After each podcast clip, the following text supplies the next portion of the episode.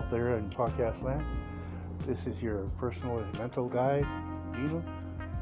Offer you another trip into the small, wondrous, and completely ironic disaster, which is my life. So sit back, relax, and listen to the horrific things that happen to me on a daily basis. Let's start telling you that this story I'm about to tell you is about the first time and only time I got high. But not just a normal kind of high, the kind of high that stays with you.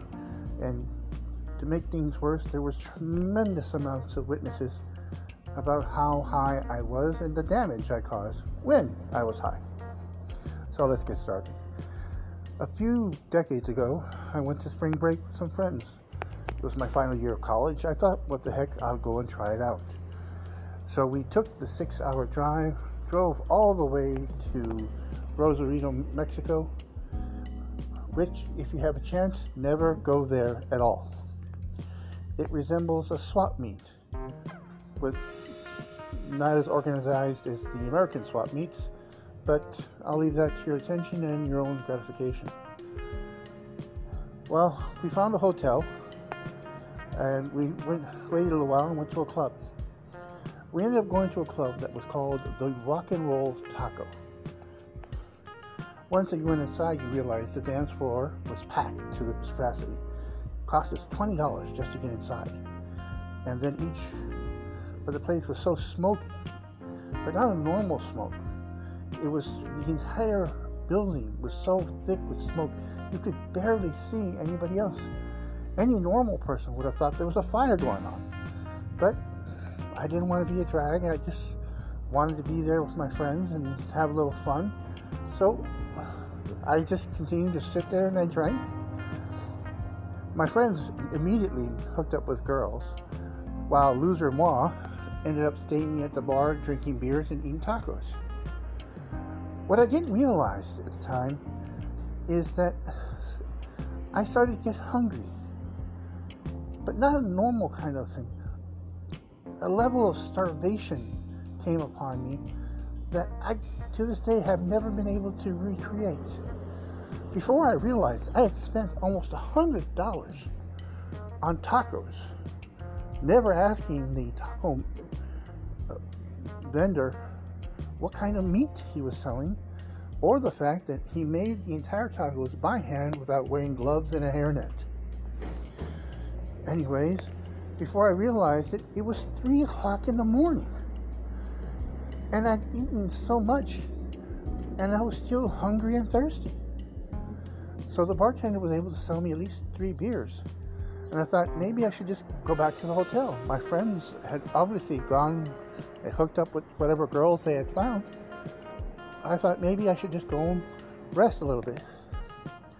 As I was making my way to the hotel, uh, I thought I would walk. No problem with that. It was probably a good maybe two, three hundred yards away.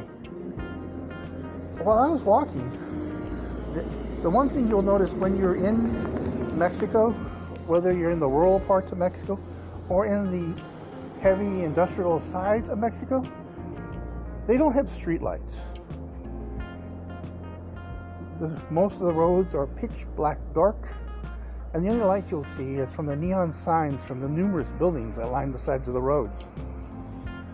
So I was making my way, making sure to stay pretty close to the road, and make sure that I wasn't too far off the road so I wouldn't be hit by the passing cars.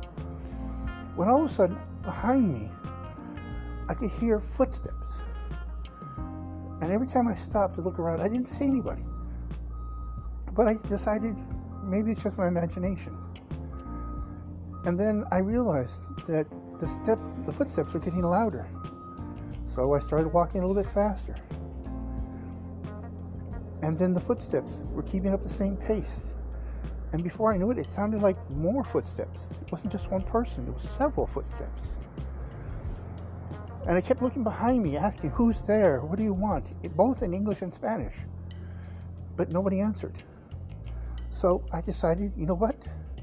maybe I should just walk a little further and make sure everything is close by, just in case I have to defend myself or beg for my own life. Well, as I kept walking, the footsteps getting louder and louder seemed to be getting closer.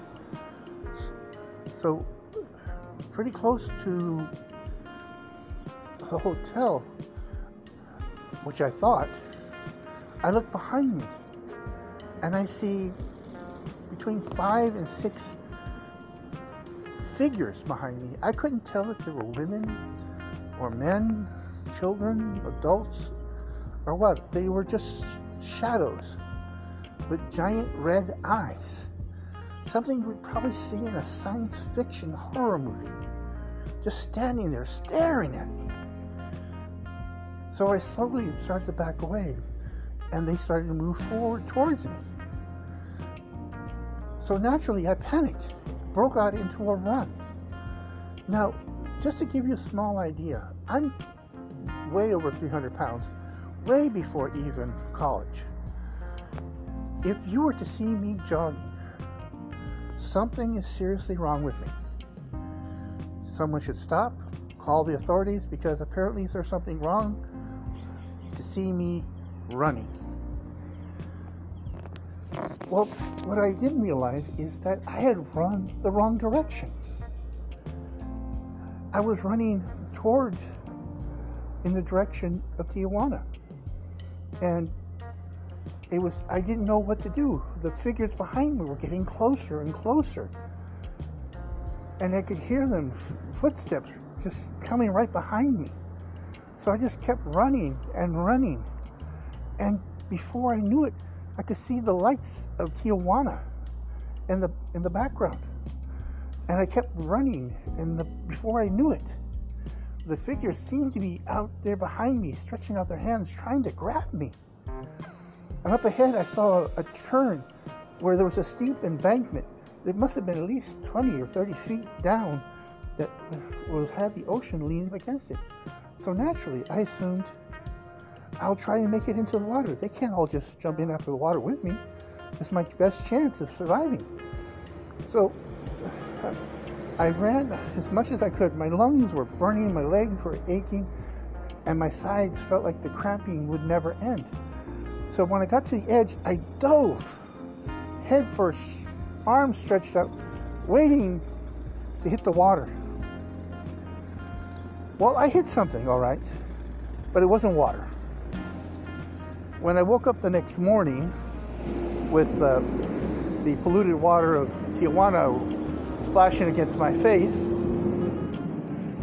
I realized that I had jumped off a 30 foot side embankment along the side of the road and landed on a sandbar that was a good 20 feet before I even touched the water. And to make things worse, my shoes were missing. I still had my wallet, but someone had taken my shirt and my shoes. But they were nice enough to leave one sock when I got up, um, I started making my way. I realized how far I had run. I had run from Rosarito to the outskirts of Tijuana. My head was pounding, my sides were killing me, my right leg was on the verge of collapse. I didn't seem to be injured besides having a massive headache. So by the time I managed to walk back to Rosarito, my friends were in a fury. They couldn't figure out what had happened to me. They were worried that I'd gotten hurt or hooked up with someone, but I didn't notify them of where I was. And then I told them what had happened. And then they told me that what, what happened was that the entire club had, as a tradition, would burn marijuana in the facility not only just burn marijuana, but sell marijuana. I don't know what kind of marijuana.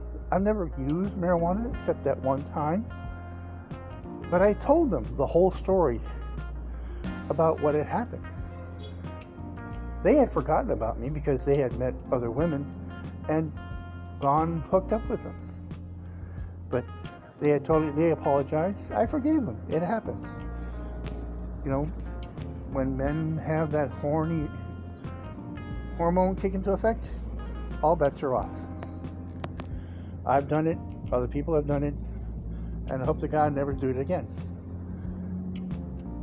Well, they explained to me that periodically people will go in, get high off the thing, drink as much as they want, eat as much as they want, and then they step out to a back area, you know, to maintain the slow level of high.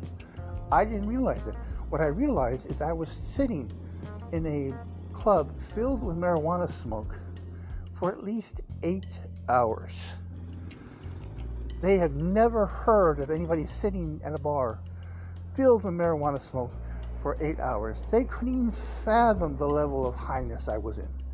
I tried to explain to them the level of highness I was at, but to be honest with you, they couldn't believe me. And quite frankly, there's times I don't even believe myself. So by the next day, I told them that I had had my fill of Tijuana.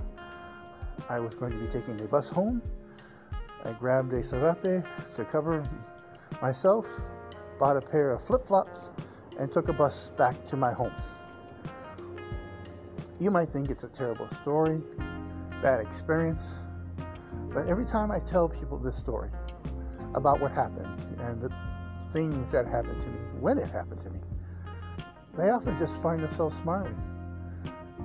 So I tell them the story. I tell them the truth. And I hope you enjoyed it as much as I enjoyed telling you. You have a great day. Bye.